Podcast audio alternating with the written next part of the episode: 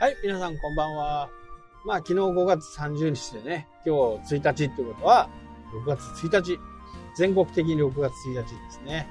えー、これね、釣りする人たち、これ全国なんですけど、残念ながら北海道はね、ちょっと時期が外れちゃってるんですけどね、6月1日からクロマグロのね、釣りが解禁になる。いろんなところでね、あのー、釣りの解禁っていうのがニュースになったりすると思うんですけど、アユの解禁だとかね。今回はね、6月1日、去年の8月の21日から釣りではね、クロマグロ釣っちゃダメですよっていう風に言われるようになって、10ヶ月ぐらい、ね、待ちに待ったマグロのね、季節がやってくる。で、北海道はね、7月かな、海水温がまだまだ上がってないんで、えー、7月ぐらい、7月入ったぐらいかな、このくらいに海水温もね、20度前後ぐらいになってくると、マグロがね、対馬暖流に乗っかって、この島根とかね、あの九州の方、対馬海峡から流れてくる海流があるんですけど、これに乗っかって北海道の方までやってくる。で、ただ単にその波にっていうか、こう海流にね、えー、乗っかって出てくるわけではなくって、その海流についているイワシだとか、イカ、こういったものを追っかけてね、どんどんどんどん北上してくるわけですね。去年なんかね、沖合2キロ、3キロ、まあもっともっとかな、4、5キロのところの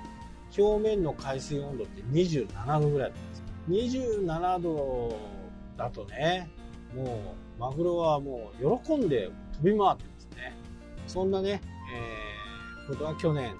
あって、ここから海あの禁漁になってね、クロマグロを横目にね、釣りをしていた。とはいえね、黒いダイヤなんでね、全国各地から。で、6月1日以降にね、ツイッターなんか見てると、報告がバシバシ上がってくる。30キロ以下のマグロはね、えー、もし釣ってしまったら、それをリリースしてくださいねっていう風にルールがあって、それはリリースしなきゃならないんですけど、30キロ以上のマグロはね、1人1本、1日1本までは持って帰っていいよっていう風にね、えー、なってます。なのでね、えー、今年はね、2本ぐらい釣りたいなと。60キロですからね。まあ60キロといっても、頭とかね、内臓とかがあるんで、実際食べれるところはね、だいたい6掛けぐらいかな。なので、18キロぐらい。で、赤身、中トロ、大トロね、これを、まあ18キロだとね、36キロだから、1年分ぐらい、毎日ね、まあ僕さ、お酒は飲まないんで、あれですけど、毎日ね、マグロがテーブルに並ぶみたいな形はね、まあ、夢ですね。先日もね、あのー、甘エビ漁が解禁になってね、で、甘エビね、届けてくれましたね、漁師さんもね。ほら、食えっつってね。多分、時価総額だとね、2万円ぐらいするんじゃないかな。あの量だとね。で、いっぱい食べて、ちょっともうエビいいや、みたいなね、えー、感じにな、なりましたけどね。まあ、ありがたいことですね。これから、あしらす漁が、しらすっていうかね、イカナゴっていう、しらすってあんまり、あの、北海道取れないんですよね。0.3トンぐらい。だから300キロぐらいしか取れないんですけど、それに似たね、イカナゴっていうのがいて、それをね、しらすと呼んだりしていますね。まあ、食感は同じなんですよ。感は同じ。まあ、それも今ね、漁師さんたちは一生懸命、夜の漁なんでね、電気を焚いて、海がね、すごく明るくなる。そんな時期がね、もうそろそろかな。で、6月1日からね、ウニが解禁、ウニ漁なんでね。ウニ漁はね、結構やっぱり漁師さん、収入の大きなね、収入源とはなるんですけど、ただ手間がすごい。あれ、取ってくるのはね、結構簡単らしいんですよ。こう、メガネっていうね、ガラスが入ったやつで、こう見ながらね、こうつっついて、船に上げて、それは結構簡単だと。でもそこから、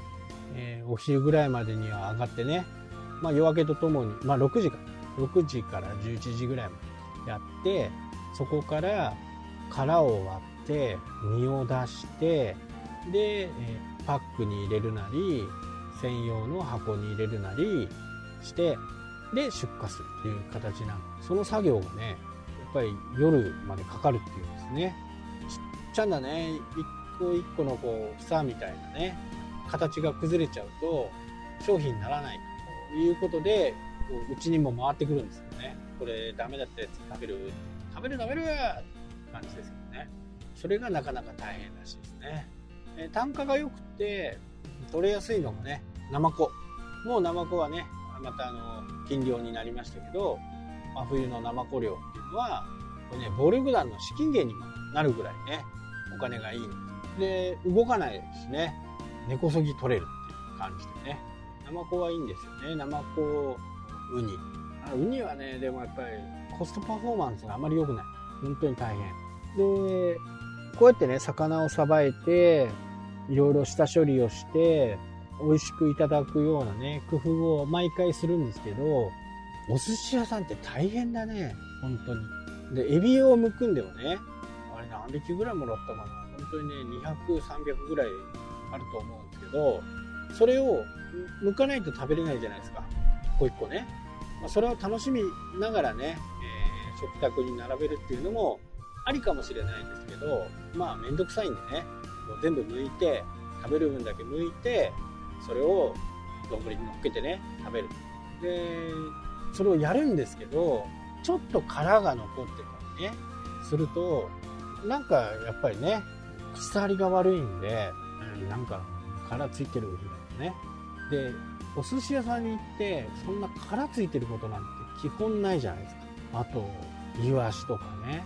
イワシは結構ね。針骨が小骨がねこのうるさくなる。だからお寿司屋さんってねすげえ手間暇かかるのかなっていうふうにね思う。あれはでも人の手でね一個一個骨取らないと多分取れないと思うんですよね。だから世の中ねデジタルデジタルって言われてますけど